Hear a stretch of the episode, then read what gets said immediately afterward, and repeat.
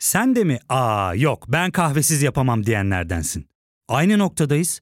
İlk ve tek kahve üyelik uygulaması Frink'le tanış. Hem bütçeni koru hem de hiç bitmeyen kahvenin tadını çıkar. Yakınlarından terapinin onlara ne kadar iyi geldiğini dinlesen de kendin için bir şeylere başlamak zor geliyor olabilir. Ya da sevdiklerine yardım etmeye istekliyken kendi ihtiyaçlarını görebilmek. Hayvel, uzman psikologlarıyla kendi ihtiyaçlarını bulmanda sana destek olacak. Terapi yolculuğuna başlamak için detaylı bilgi bölümün açıklamalarında.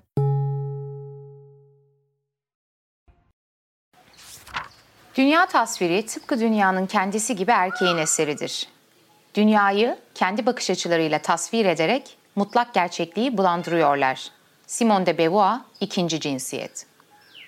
Bilgi vermeyi amaçlayan kadın bir içerik üreticisi olarak 8 Mart vesilesiyle kadın hakları ve mücadelesinden söz etmem gerektiğini düşündüm. Bu sebeple bu podcast bölümünde öncelikle feminist hareketin oluşmasını ortam hazırlayan tarihin erken dönemlerindeki kadın algısı ve kadının toplumsal yerine işaret edeceğim.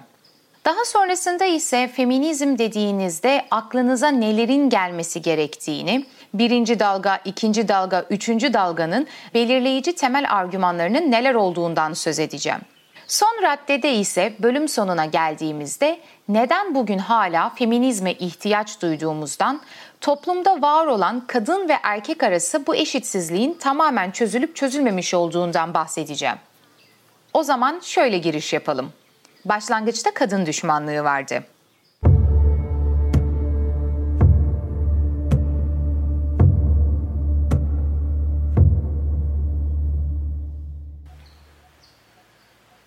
Bilmiyorum diğer kadın içerik üreticilerinin analitik verileri nasıldır ama bilgi alanında kadın içerik üreticisi sayısı zaten oldukça az. Kendi verilerime baktığımda şunu görüyorum. Beni takip eden kitlenin büyük bir çoğunluğunu erkekler oluşturuyor. Instagram'da bile durum böyle. Şimdi başlangıçta kadın düşmanlığı vardı hadi biraz feminizm konuşalım dediğimde bir grup insanın pençelerini çıkartıp böyle saldırıya hazır bir şekilde beklediğini biliyorum. Ama öyle bir yerden ilerlemeyeceğim. Bugüne kadar senelerdir süren bir hukukumuz var. Makul bir şekilde feminizmin, feminist teorinin ne olduğu, akademiye nasıl girdiğini objektif bir şekilde değerlendirelim istiyorum. Yani bir nevi erkek düşmanlığı yapmaya niyetim yok, kadın yüceltmeye niyetim yok. Her şeyi olabildiğince kadın veya erkek perspektifinden olmaksızın hem tarihsel hem kültürel hem teorik bir açıdan ele alalım. Ne demiştim? Başlangıçta kadın düşmanlığı vardı. Ne demek istiyorum? Antik Yunan'da yazılı bir din ve inanç sistemi yoktu. Bundan daha önce söz etmiştik değil mi? Neden felsefe Yunan'da başladı bölümlerinde. Döneme hakim inanç sistemini şekillendiren Homeros ve Hesidos gibi şairler. Milattan önce 8. yüzyılda Hesidos tarafından kaleme alınan Tanrıların Doğuşu ve İşler ve Günler adlı iki tane eser var. Şimdi bu iki tane eser kadının yaratılışı ve toplumsal varlığına ilişkin anlatının kurulmasında temel rol oynuyor. Neden? Çünkü kil ve çamurdan yaratılan Pandora ile eski ahitin tekvim bölümünde bahsedilen Havva arasında çok fazla ortak nokta var. Öncelikle Pandora'nın hikayesine bakalım. Prometheus'un ateşi vererek insanları daha güçlü kılmaya çalışmasına öfkelenen Zeus ondan intikam almaya karar veriyor. Hephaistos'u insanoğlunun gördüğü en güzel yaratığı yaratmakla görevlendiriyor ve Tanrılar Meclisi'ni toplayarak her birinin bu yeni yaratığa özel bir yetenek vermesini istiyor. Tanrıların verdiği özel güçlerden dolayı ona her şey bahşedilmiş anlamına gelen Pandora adı verilmiş. Bu kadın yani Pandora, Zeus'un kapalı bir kutuya koyduğu bir çeyizle dünyaya gönderilir. Prometheus'un erkek kardeşi Epimetheus, Hermes'in sunduğu Pandora ile evlenmeyi kabul eder. Bir gün Pandora merak dürtüsüyle çeyiz kutusunu açar ve istemeden insanların üstüne salgınları saçar. Yani dünyada var olan bütün kötülüklerin sebebi Pandora ve Pandora'nın merakıdır. Şimdi bir de eski ahitin tekvim bölümünde yer alan Havva'nın yaratılışı bölümüne bakalım. Rab, Adem'in yalnız kalması iyi değil dedi. Ona uygun bir yardımcı yaratacağım. Ve sonrasında Rab Adem'e derin bir uyku verdi. Adem uyurken Tanrı onun kaburga kemiklerinden birini alıp etle kapladı. Adem'den aldığı kaburga kemiğinden bir kadın yaratarak onu Adem'e getirdi. Daha sonrasında ise malumunuz şeytan Havva'yı kandırıyor. Havva yasak ağacın meyvesi olan elmayı yiyor. Bunun üzerine ise Adem şöyle diyor bakın. Yanıma koyduğun kadın ağacın meyvesini bana verdi. Ben de yedim. Şimdi bu iki metinde geçtiği şekliyle Pandora ve Havva arasındaki benzerliklerden belki de en önemlisi iki kadının da dünyadaki tüm kötülüklerden sorumlu olması. Havva'yı cezalandırmak için Tanrı ona her doğumunda acı çektiriyor. Pandora da Havva da merakına yenik düştü çünkü. Zeus Pandora'yı tembel ve budala yaratmıştır zaten metinlere göre. Diğer yandan eski ahitte de bahsedildiği şekliyle elmayı ilk yiyen Havva'dır, Adem değil. İşte tam da bu sebeple Havva ve Pandora öylesine büyük bir şekilde cezalandırılır ki tüm erkekler de kadınların yaptığı bu hatanın bedelini ödemektedir. Homeros'un yazdığı İlyada ve Odiseya'da da görebileceğiniz gibi kadınlar ister köle, ister hükümdar olsun her zaman erkeğe tabidir. Onlar alınırlar, verilirler, satılırlar veya hayvanlarla takas edilirler. Bu düşüncelerin yansımasını Batı sanatı tarihinde defalarca görmek mümkün. Çünkü resimlerin çoğunda Adem'in yüzünü kapattığını ve çok üzgün olduğunu görürsünüz. Buna karşın Havva'nın ise kendinden emin bir şekilde yürüdüğünü görürsünüz mesela. Biraz da farklı uygarlıklara bakalım. Eski Çin uygarlığının en temel metinlerinden bir tanesinde kadın yine benzer bir şekilde ele alınır. Kadının her zaman erkeğinin yanında olması gerektiği vurgulanır. Bunun aksi bir durumda ne aile kurumunun ne toplumsal düzenin ne de yönetimin işleyebileceği vurgulanır. Hint edebiyatının en eski metinlerinden biri olan Mahabharata'ya bakalım. Yine benzer bir şekilde kadının itaat etmesi gerektiği söylenir. Ramayana'da ise kadının üzerine düşen toplumsal görev meselesi biraz daha acı verici bir şekilde ele alınır. Eşi ölen kadın toplumdaki insanların ona bakış açılarından ve onu iffetsizlikle suçlamalarından korunmak için kendisini ateşe atarak ölür. Ve bu sita geleneği aslına bakarsanız Hindistan'da yüzyıllarca var olmuş. Yani eşi yakılırken o da o ateşin üstünde oturuyor ve kendisini yakıyor iffetini korumak için. Kadınların kendi namusunu kanıtlaması için erkeğinin ardından kendisini öldürmesi gerekliliğinden söz ediyoruz. Hatta bu gelenek o kadar uzun bir süre sürüyor ki 19. yüzyılda buraya gelen Britanyalı sömürgeciler tarafından yasaklanıyor. Yasağa rağmen hala sita geleneğine bağlı kadınlar ölen kocalarının arkasından kendilerini öldürdükleri için 19. yüzyılda 20. yüzyılda tekrar tekrar yasaklanmaya devam etmiş. Ama şunu belirtmek lazım. Hindistan'da hala küçük bir zümredeki kadınlar bu geleneği sürdürmeye devam ediyorlar. Şimdi biraz tarihsel metinlerden bahsettik değil mi? Doğuda, batıda kadın anlatısının, kadının toplumsal yeri ve ilk günahla olan ilişkisinden söz ettik. 2023'te neden bundan söz ediyoruz? Birincisi 2023'te var olan bakış açıları, o mindset dediğimiz görme biçimleri bir sene önce bize donlant edilmedi. Yani tarihsel, toplumsal, kültürel olarak tam da bu tarihsel süreç içerisinde kurulan, değişen, dönüşen ama kalıntılarını, o eski bakış açılarını da içeren bir şey var. Bu yüzden efsane ve ilahi metinler uzmanlarından bir tanesi olan George Dumezil bu konu hakkında şöyle der.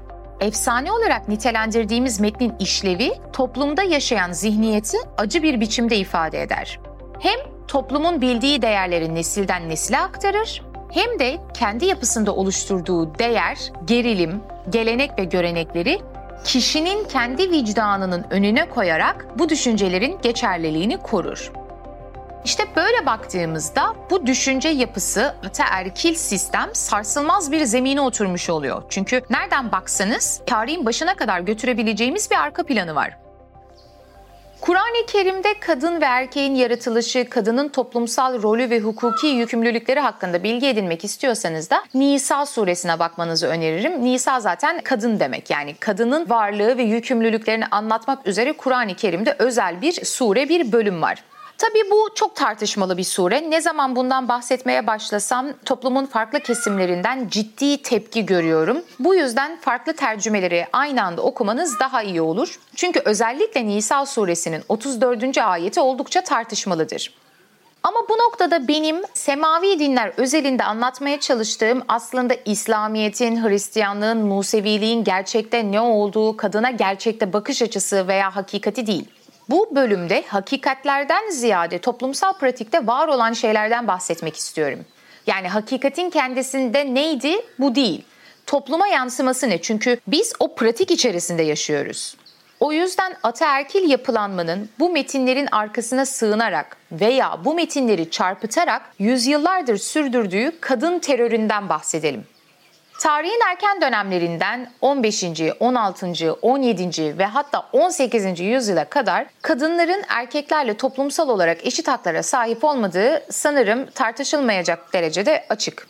Peki sonra ne oldu? Erkek egemen sınıf birdenbire bilinç düzeyinde bir atlama yaparak kadınların zaten sahip olması gereken hak ve adaleti onlara geri iade mi etti? Bu noktada size şunu sormak istiyorum. Sizce tarihte uğruna mücadele edilmeden kazanılan bir zafer var mı? O yüzden bu girişin ismi başlangıçta kadın düşmanlığı vardı ise ikinci bölümün ismi sonra itiraz geldi olmalı.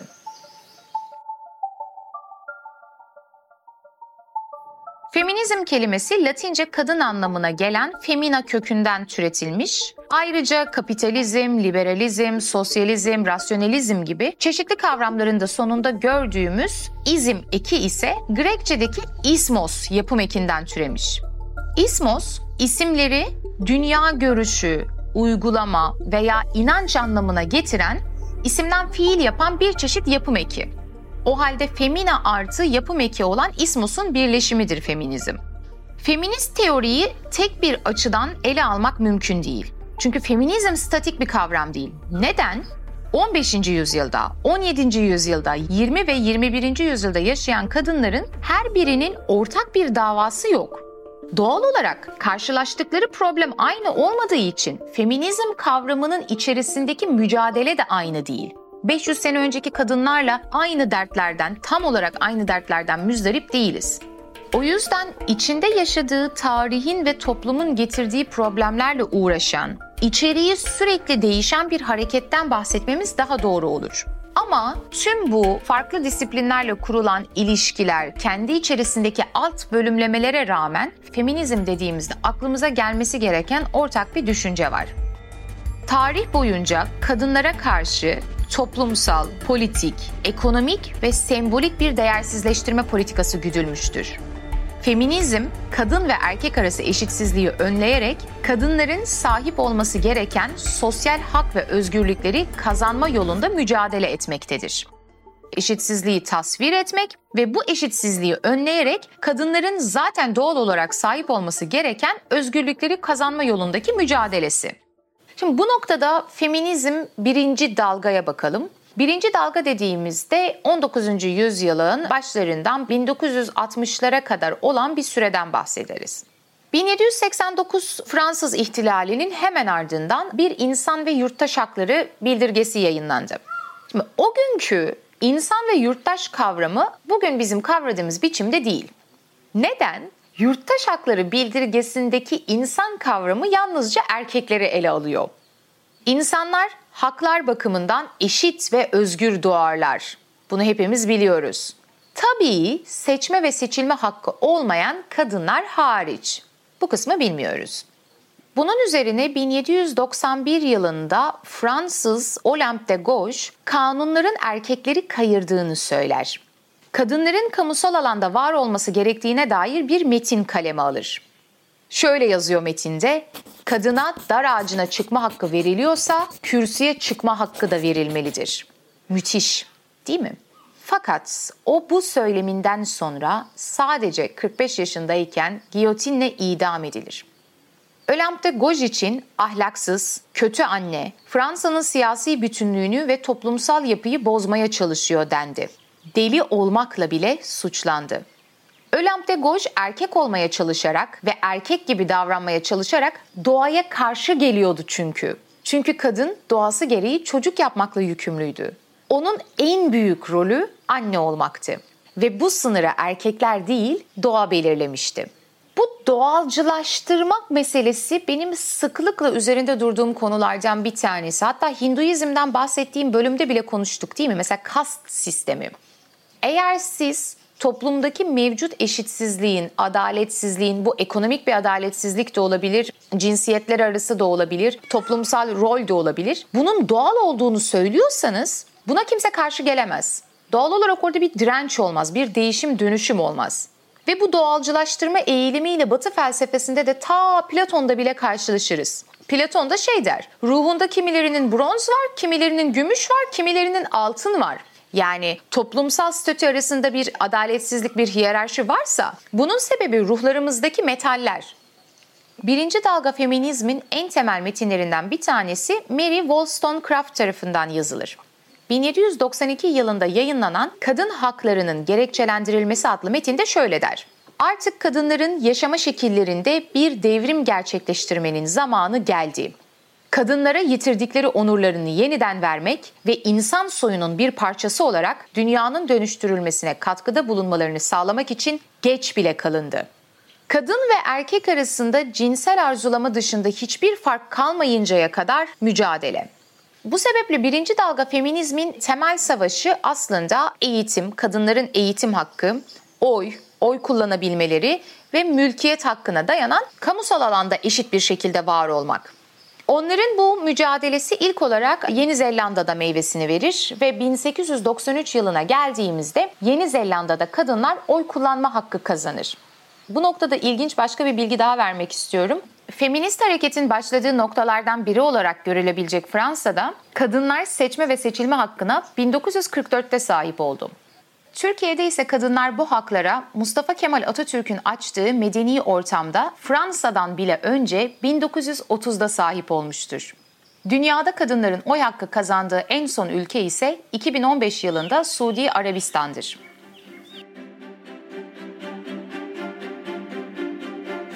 Ve gelelim feminizmin ikinci dalgasına. İkinci dalga dediğimizde bahsettiğimiz dönem 1960'lar ve 1990'lar arası. Kadınların vesayetten kurtulması ve siyasi alanda eşit haklara sahip olması yolunda atılan adımlardan sonra tabii ki de artık farklı meseleler de ele alınmaya başlanır. Feminizm artık yalnızca kamusal alandaki eşitlikle yetinmeyip her alanda eşitlik uğruna mücadele etmeye başlar. Mesela aile içi ilişkiler, ikili ilişkiler, iş ortamı, kadının kendi bedeni üzerinde sahip olması gereken haklar, doğum kontrolü ve kürtaj gibi konular konuşulmaya başlanır. Dahası kadına şiddet gibi hala Türkiye'de de bizim de hukuken gerekli yaptırımları uygulayamadığımız ve İstanbul Sözleşmesi gibi yaptırımları da kaldırdığımız diğer toplumsal meseleler de ele alınmaya başlar ikinci dalgada. Bu belirgin özellikler ve ayrımlardan bahsettikten sonra döneme damgasını vurmuş bir düşünürden bahsedeceğim. İkinci dalga feminizmden bahsettiğimizde kendisine işaret etmezsek olmaz. Çünkü o teorik altyapıyı kazandıran kişi. Bu kişi Fransız düşünür Simone de Beauvoir. Bu noktada bölümü ufak bir ara verelim, sonrasında kaldığımız yerden devam edelim. Ya fark ettin mi? Biz en çok kahveye para harcıyoruz. Yok abi, bundan sonra günde bir. Aa, sen Frink kullanmıyor musun? Nasıl yani? Yani kahvenden kısmına gerek yok. Frink'e üye olursan aylık sadece 1200 TL'ye istediğin çeşit kahveyi istediğin kadar içebilirsin. Günlük 40 TL'ye sınırsız kahve mi yani? Çok iyiymiş. Aynen. Hatta şu anda 200 TL'lik bir indirim kodu da var. E hadi hemen indirip üye ol da bu fırsatı kaçırma.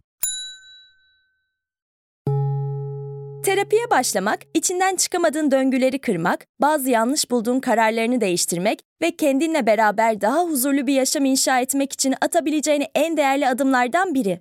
Hayvel ile yoğun yaşam tempona uyum sağlayarak online terapi seanslarını takvimine göre ayarlayabilirsin. Bini aşkın uzmandan sana en uygun terapisti seçebilir, podb10 koduyla indirimden yararlanabilirsin. Detaylı bilgi açıklamalardaki bağlantıda. Simone de Beauvoir'ın İkinci Cinsiyet adlı 3 bölümden oluşan yapıtı tam 33 dile çevrilmiştir ve bütün dünyada büyük yankı uyandırır. Sanırım her kadının ve her erkeğin, hatta burada kadın erkek demeye gerek yok, bütün insanların okuması gereken 10 temel metinden bir tanesi. Onun bu yapıtında ortaya attığı düşüncesi üzerine biraz konuşalım istiyorum. Çünkü burada ciddi manada felsefi bir tartışma var. Kadın doğulmaz, kadın olunur. Ne demek istiyor Beauvoir? Beauvoir, biyolojik cinsiyet ve toplumsal cinsiyeti birbirinden ayırır. Kadın doğulmaz, kadın olunur. Ne demek kadın doğulmaz? Yani doğduğumuzda sahip olduğumuz cinsel organın penis mi, vajina mı olduğu aslında kadın mı, erkek mi olduğumuzu gösteriyor değil mi? Beauvoir bu kadar kör olamaz. Hani biyolojik doğamıza karşı gelecek bir felsefe kurmaya çalışmadığı çok açık. Bu noktada biyolojik cinsiyet ve toplumsal cinsiyet arasındaki ayrım zaten 20. yüzyıl felsefesinde böyle 1960'lardan itibaren kurulan postmodern felsefenin bel kemiklerinden bir tanesi. Öz nedir? Doğal olan nedir? Bizim biyolojik cinsiyetimiz, biyolojik kimliklerimiz dışında bir de toplumsal varlığımız var mıdır? Burada performatif bir yere doğru gidiyoruz. Bu kısmı düşünmenizi rica ediyorum. Kadınlık ve erkeklik dediğimiz şeyin doğal olmadığını, daha sonradan toplum tarafından inşa edildiğini söyledi. Bir örnek vereyim. Mesela küçük bir kız çocuğuna sürekli pembe giydiririz. Kız çocuklarını süsleriz. Kız çocukları mutfak takımlarıyla oynar, ütü yapar. Buna karşın erkek çocuklar ise genellikle uçaklarla, kamyonlarla oynar değil mi? Beauvoir der ki, bizim bugün kadın için belirlediğimiz toplumsal rol ve erkek için belirlediğimiz toplumsal rol bize ataerkil iktidarın dayatması. Kadın olmak ne demek mesela? Hatırlıyor musunuz? Ben lisanstayken bir tartışma vardı. Milletvekillerimizden bir tanesi ki bunu söyleyen bir kadındı. Kadın toplum içerisinde yüksek sesle kahkaha atmamalıdır. Sonra başka bir milletvekilimiz ise hamile kadının dışarıda gezmesinin münasip olmadığını çünkü azdırıcı bir niteliği olduğunu söylemiştim. Şimdi kadın ne yapabilir?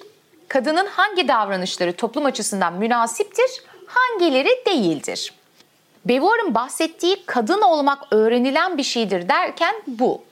Aile içinde, okulda, eğitimde ve medyada sürekli olarak bize nasıl bir kadın olmamız gerektiği öğretiliyor değil mi? Kadın kocaman gülmez. Kadın bacaklarını açarak oturmaz. Kadın nazik ve duygusal bir canlıdır. Kadın bir defa kutsal annedir. Hani onu annelik özelliği üzerinden tanımlamak, onun varlığını sadece üremesi ve anne olması üzerinden değerlendirmek. Anne olmayı tercih etmeyen kadınlar var. Anne olamayan kadınlar var. Anne olup çocuğunu çok seven ama bu annelik rolünü benimsemekte güçlük çeken kadınlar da var. Simone de Beauvoir sürekli bu şekilde toplumsal telkinle bugün bizim kadın dediğimiz şeyin inşa edildiğini söylüyor. Bu yüzden kadın olmak öğrenilen bir şeydir.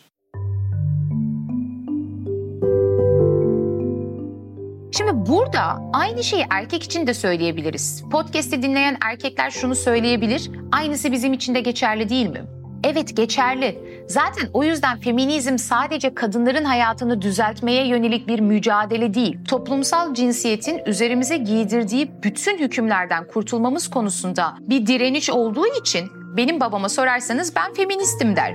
Çünkü erkek dediğimizde ne anlıyoruz? Erkek eve para getirmesi gereken kişidir. Erkek güçlüdür. Erkek ağlamaz. Erkek askere gider. Erkek adam şunu yapmaz. Erkek adama bu olmaz. Bir dakika şöyle bir düşünebilir miyiz? Dünyada 8 milyar insan var ve burada %50'ye %50 gibi düşündüğümüzde 4 milyar erkek, 4 milyar kadından söz ediyoruz. Bu nasıl bir genelleştirme, bu nasıl bir soyutlamadır ki 4 milyar insanın her birinde ortak bir özellik kümesine varıyorsunuz ve oradan erkek olmaklık denilen münasip bir kalıp yaratıyorsunuz.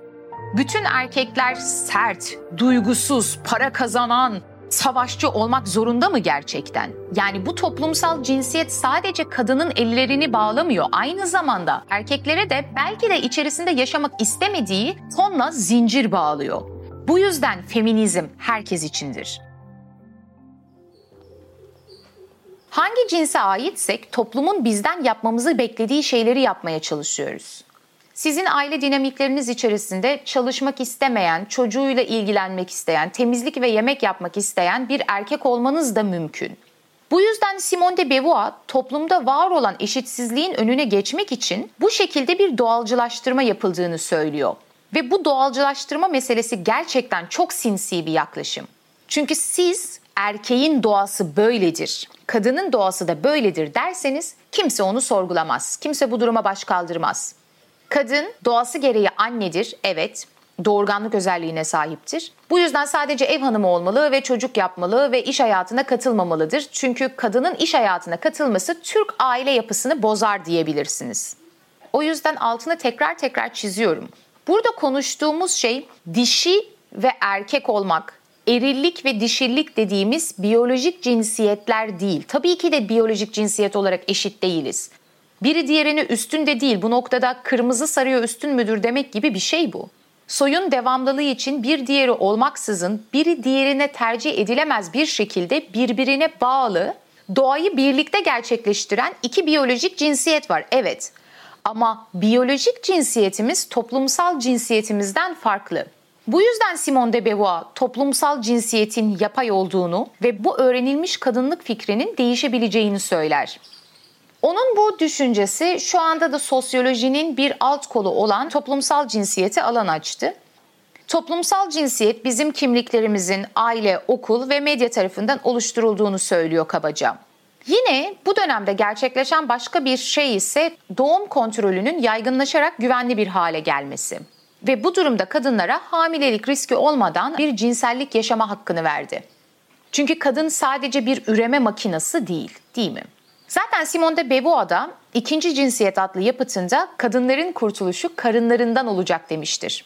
Kadınları sadece bir üretim makinesi olarak görmekten, araçsallaştırmaktan vazgeçmek. Ve üçüncü dalga. Üçüncü dalga feminizm dediğimizde 1990'lardan itibaren başlayan özellikle böyle 2008-2010'lara kadar uzanan süreçten söz ediyoruz. Feminist Teori kitabının yazarı Josephine Donovan, üçüncü dalga feminizmin çok tartışmalı bir kavram olduğunu ve böyle bir bölümleme yapmanın çok zor olduğunu söylüyor. Yani ikinci dalga 90'da bitti, 90'da 3 başladı gibi bir bölümleme düşünmeyin. Sadece belirli yeni direnişler ekleniyor. Mesela üçüncü dalga feminizm kadınların farklı renklerden, ırklardan, etnik kökenlerden, inançlardan, milletlerden ve kültürlerden geldiğini kabul eder. Afro-Amerikan bir kadının direnişi ile İranlı bir kadının direnişi direndikleri haklar bağlamında farklı olduğu için birbirinden farklı olacaktır. Aynı zamanda iş hayatında kadınlar ve erkekler arasında yaşanılan finansal eşitsizlikler de yine bu dönemde özellikle ortaya çıkartıldı. Aynı işi yapan, aynı geçmiş ve yetkinliğe sahip olan bir kadın ve bir erkeğin eşit derecede maaş almaması gibi meseleler hep 1990'dan sonra tartışılmaya başlanan konular. Dahası bu üçüncü dalgayı diğer dönemlerden belirgin bir şekilde ayıran bir kavram var ve bir düşünür var. Bundan bahsetmek istiyorum. Burada kadın kavramı farklı cinsel kimliklere sahip kadınları da kapsayacak bir biçimde geliştirilmiştir. Judith Butler adlı düşünürün ve bu dönemde ortaya çıkan queer teorisinin feminizm ile ilişkisi oldukça büyüktür. Judith Butler, kadın ve erkek kategorisine doğrudan girmeyen ve her iki kategoriden de özellikler taşıyan insanlar olduğuna dikkat çeker. Biz buna non-binary deriz. Binary ikili bir sistem. Yani ya kadın ya erkek olarak kendinizi tanımladığınız bir nokta. Non-binary ise bu ikiliğin herhangi bir tarafında yer almayan insanları niteler bir şekilde kullanılır. Ve biraz daha ileriye götüreceğim. Judith Butler aslında biyolojik olarak cinsiyet kavramına da katılmaz. Bu noktada queer teoriye derinlemesine girmeyeceğim çünkü hem kendi başına dallanıp budaklanan bir teorik altyapısı var hem de bu noktadan sonra uzmanı olmadığım için söyleyeceğim şeylerin yanlış bir şekilde ifade etmek ve yanlış bir intiba bırakmak istemiyorum. Benim Judith Butler'dan ve queer teoriden anladığım şey şu, özcülüğe karşı bir çeşit performans kavramının öne çıkartılması. Yani aslında cinsiyet olarak kadın olmak veya erkek olmak denilen şey o ilişkilerden, performanstan bağımsız olarak idealleştirilen ve sürekli sürdürdüğünüz bir şey olmaktan ziyade kurmuş olduğunuz yönelimsel ilişkide açığa çıkan performatif bir durum. Bunu biraz daha şöyle bir yerden ele alabiliriz. Mesela heteroseksüeller var, karşı cinsle cinsel ilişkiye girme eğiliminde bulunanlar. Homoseksüeller var, aynı cinsiyetteki insanlarla ilişkiye girme eğilimine sahip olanlar ve bir de biseksüeller var değil mi? Biseksüel olmayı biraz daha şöyle düşünüyorum. Aslında bir insandan hoşlandığınızda, onu arzuladığınızda, cinsel olarak ona çekildiğinizde başlangıçta onun penisi mi, vajinası mı olduğuna bakmazsınız. Siz o insandan hoşlanırsınız, onu arzularsınız. Ve onu arzuladıktan sonra penisi veya vajinası olmasına göre pozisyon alırsınız. Yani sizin bu noktada cinsel ilişki içerisinde kadınsı mı, erkeksi mi bir davranış sergileyeceğiniz aslında performansın kendisi içerisinde belirir. Konuyu biraz daha böyle anlıyorum. Yani cinsel kimliğin performatif olduğunu düşündüğümde anladığım şey bu. Ve bunu genişletip şöyle bir yere de koyabiliriz. Şimdi ben fenomenoloji çalıştığım için buradaki fenomenolojik durumu anlayabiliyorum. Mesela fenomenolojinin kurucularından biri olan Husserl şey demişti ya. Bilinç bir kap değil, bir şey değil, bir töz değil, bir öz değil, bir ruh değil. O yönelimsel bir ilişkidir demişti. Bu yönelimsel ilişki meselesi sizin için ne kadar anlamlı bilmiyorum ama esasen bir ilişkide iki uç vardır. Özne nesne diyebilirsiniz, ben sen diyebilirsiniz, insan tanrı diyebilirsiniz ve biz zannediyoruz ki bu iki uçtaki şey o ilişki olmaksızın da kendi başına mevcudiyetini sürdürebiliyor. Bu yeni bakış açısı fenomenoloji ile birlikte açığa çıkan sonrasında postmodernizm ve onun da bir kolu olarak görebileceğimiz queer teoride esas olan şey sürecin kendisi, o performansın, o ilişkinin kendisi. Doğal olarak ortada bir öz varsa bu hem stratejik bir özcülük hem de sürecin kendisinde açığa çıkan bir öz. Bu kısım biraz varoluşçu da aslında. Sartre'ın söylediği gibi varoluş özden önce gelir demişti ya. Kadın özü veya erkek özü değil de önce var oluyorsunuz o performans içerisinde, o ilişki içerisinde sonrasında geçici bir öz tayin ediyorsunuz. Şimdi buradan baktığımızda bütün cinsiyet, kimlik meselesinin altının kaymaya başladığını görüyoruz. Çünkü esas olan süreç, esas olan ilişki, o insanlarla kurduğumuz ilişkilenme biçimi ise hakikaten kavramlarımız tamamen performatif bir hale gelir. Queer teori kısmını bu noktada kapatıyorum. Bu alanda ciddi bir külliyat var. Yani aslında queer teori ve feminist teori şu an akademik bir araştırma programı. İnsanlar bunun üzerine master doktora tezleri yazıyorlar. Hem sosyoloji bölümünde hem felsefe bölümünde. Hatta toplumsal cinsiyet başlıklı master programları dahi var. Aslında toplumdaki bütün eşitsizliklere karşı bir mücadelenin alanı haline geldi. Neden? Çünkü burada tartıştığımız şey azınlık ve iktidar arasındaki ilişki değil mi? İktidarın mutlak hegemonyası altında diğer grupların, alt grupların nasıl bir var olma tarzına sahip oldukları, ne kadar sömürüldükleri ve bu sömürü düzeninin sürdürülmesi konusunda karşı bir direnç gösterme hali. O yüzden feminizm sadece kadınlara özgü bir teori değil. Bunu çok geniş bir çatı kavram olarak düşünmek lazım ki aynı zamanda bugün LGBTİ bireylerin de feminizmle kurmuş oldukları ilişki de bunu gösteriyor. Yani ortada iktidarın anlatısına karşı o iktidarın anlatısına uymayan, münasip düşmeyen herkesin yaşam haklarını, politik haklarını savunmaya dair verdiğimiz bir mücadele var.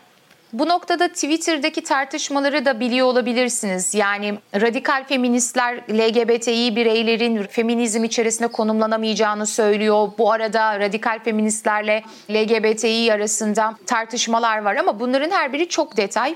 Bu biraz daha feminizm 101 tadında bir bölüm olduğu için bu tartışmalara girmekten kaçınıyorum şu anda. Peki şunu sorabilirsiniz. Bugün neden hala bu mücadeleye ihtiyacımız var? Kadınlar seçme ve seçilme hakkına sahip diyebilirsiniz. Kadınlar iş hayatında aktif diyebilirsiniz. Kadınlar en azından Türkiye'de doğum kontrolü ve kürtaj hakkına sahip diyebilirsiniz. Ama olay bununla bitiyor mu gerçekten? Şimdi bu teoride var olan bir hak meselesi. Ama biraz şeye benziyor. Seçme ve seçilme hakkının yasal olarak var olması pratikte de bunun uygulandığı anlamına gelir mi mesela? Ya da feminizm özelinde, kadınlar özelinde bahsettiğimizde pratikte bu eşitlik uygulanabilmiş mi? Kadın şiddetine ilişkin Birleşmiş Milletler'in verilerine göre kadınların %70'i hayatı boyunca en az bir kere erkek şiddetine maruz kalıyor. Her beş kadından biri ise tecavüz veya tecavüz girişimine maruz kalıyor. İnsan ticaretinin yine %70'i kadınlar ve kız çocuklarından oluşuyor. Burada şöyle bir şey var. Kadın cinayetlerini durduracağız platformunun hazırladığı raporlar var ama aklıma şu geldi. Benim seneler önce sanırım 8 Mart civarında attığım bir tweet silsilesi vardı. Kadın cinayetleri kavramına ilişkin. Çünkü biz kadın cinayetleri dediğimizde bazı erkekler tarafından şöyle bir karşı çıkışla karşılaşmıştık. Kadın cinayetleri de ne demek? Erkekler de ölmüyor mu yani? Erkekler de hem erkekler hem kadınlar tarafından öldürülüyor. Biz neden erkek cinayetleri demiyoruz da kadın cinayetleri diyoruz. İşte bu bir pozitif ayrımcılık gibi bir karşı çıkış vardı. Şimdi bu karşı çıkışın neden yanlış olduğunu ve aslında konunun özünü kavramaktan ne kadar uzak olduğunu kendi tweetlerimi tekrar okuyarak anlatacağım. bu tweet silsilesi senenin belirli dönemlerinde tekrar görünür bir hale geliyor. Bence de görünerek artması lazım. Hatta şu an aklıma geldi bunu Instagram'da da bir gönderi haline sokarsam iyi olacak gibi gözüküyor. O yüzden müsaadenizle yaygın bir yanlışı kendimce düzeltmek istiyorum ama erkekler de ölüyor argümanı. Kadın cinayetleri ifadesiyle maktulün biyolojik cinsiyeti değil, toplumsal cinsiyetinin ona yüklediği rol ve beklentilerle ilişkili olarak bir erkek tarafından öldürülmesi kastedilir. Yani kadın cinayetleri dediğimizde bir kadınla bir kadının arasında yaşanan bir tartışmadan dolayı öldürülmesinden bütün ölen kadınlardan söz etmiyoruz. Bir kadını araba çarptı öldü. Kadın cinayetleri içerisine giriyor mu gibi bir yerde değiliz. Buradaki mesele kadın cinayetleri kavramıyla işaret edilen şey fail erkeklerin maktul kadınlardan ataerkinin belirlediği formda kadınlık yapmalarını beklemiş olmalarıdır. Yani katil ve kurban arasındaki ilişkide ataerkinin patriarkal sistemin getirdiği beklentiler var. Buradaki motivasyon erkeğin kendisinde bunu yapabilme hakkını görmesi. Kadınlar bu beklentileri gerçekleştirmediklerinde, yapmadıklarında, ayrıldıklarında, reddettiklerinde, istemediklerinde, kaçtıklarında faillerin erkeklik gururlarının incinmesi ve kadınlara zarar vermeyi kendilerinde doğal bir hak görmesi meselesi aslında. Yani evlendiniz, boşanmak istiyorsunuz. Kocanız diyor ki hayır sen boşanamazsın. Senin benden ayrılmaya hakkın yok diyor ve kadını öldürüyor.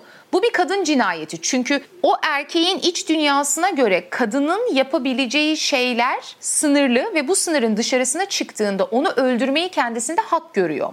O yüzden insanlar şöyle bir şey söylediğinde hiç anlamamış oluyorlar konuyu. Bakıldığında erkeklerin ölüm oranı kadınlardan daha fazla.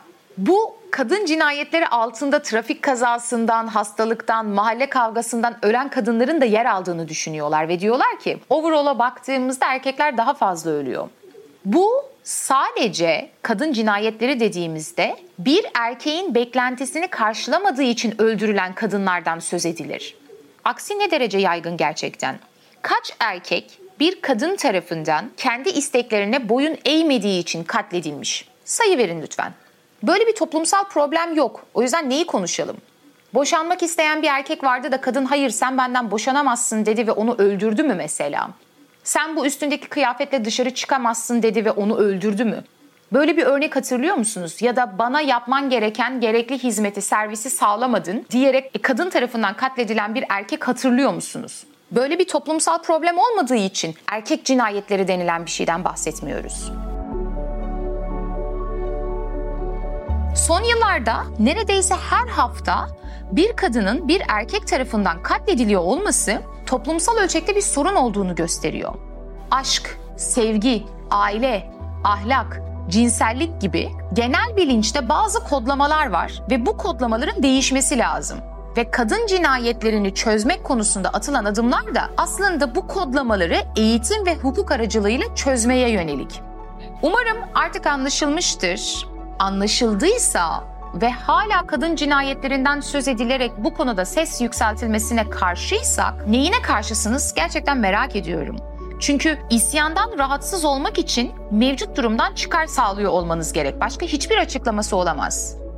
Bu noktada sadece kadına yönelik şiddet değil, aynı zamanda kadın ve erkek arasında iş, eğitim, sağlık, siyaset alanlarında ne derece bir eşitlik sağlanıp sağlanmadığına dair de raporlar var. Böyle her sene Davos zirvesinde paylaşılıyor. İş alanındaki kadınların popülasyonu, siyaset alanındaki kadınların popülasyonunu düşündüğümüzde hala durum pratikte eşit değil. Yani teoride eşit haklara sahip olunması pratikte eşitliğin sağlanabildiği anlamına gelmiyor. Siz o hakkı vermişsiniz ama kadınlar bu hakka erişemiyorsa doğal olarak kapasitesiz, yeteneksiz oldukları için değil, onların o pozisyona erişmesi için gerekli ölçek, gerekli alan sağlanamamış demektir. Nereden başlar bu? Eğitim hakkı özgürlüğü değil mi? Gerçekten toplumun her bir köşesindeki kız ve erkek çocukları eğitime eşit derecede erişebiliyor mu mesela? Bununla ilgili bir sürü örnek vardı. Amerika'da erkeklerin 1 dolar aldığı iş için kadınlar 49 sent kazanıyordu mesela. Bu ve bunun gibi durumları engellemek için İzlanda'da aynı işi yapan bir erkeğin bir kadından daha fazla maaş alması yasalarca engellenmişti. Şimdi farklı alanlardaki kıyaslamalarla yapılan böylesi raporların sonuçlarında genellikle Türkiye'yi 149-150 ülke arasında sonlarda görürsünüz. Bunu böyle kaba bir giriş niteliğinde düşünelim. Hem biraz 101 seviyesinde, giriş seviyesinde bilgi vermiş olayım. Hem de bazı sorularla teorideki eşitlikle pratikteki eşitlik ayrımını, kadın doğmak ve kadın olmak arasındaki farkı, biyolojik ve toplumsal cinsiyet arasındaki farkı görünür hale getirmek istedim kendimce. Sürçe lisan olduysa affola. Benim düşündüklerim bunlar. Sizin ekleme yapmak istediğiniz, düşündüğünüz şeyler var mı merak ediyorum. Bu konuda okuma yapmak isteyenler için daha önce hazırladığım bir kürasyon vardı. İçerik listesi, videolar, podcastler ve kitaplar vardı. Bölümün yayınlandığı gün 7 Mart Salı 2023 tarihinde Instagram'da paylaşmış olacağım. Ona bakabilirsiniz. Dinlediğiniz için teşekkür ederim. Umarım gelecek hepimize daha eşit, daha özgür, daha güzel günler getirir. Meraklı kalın.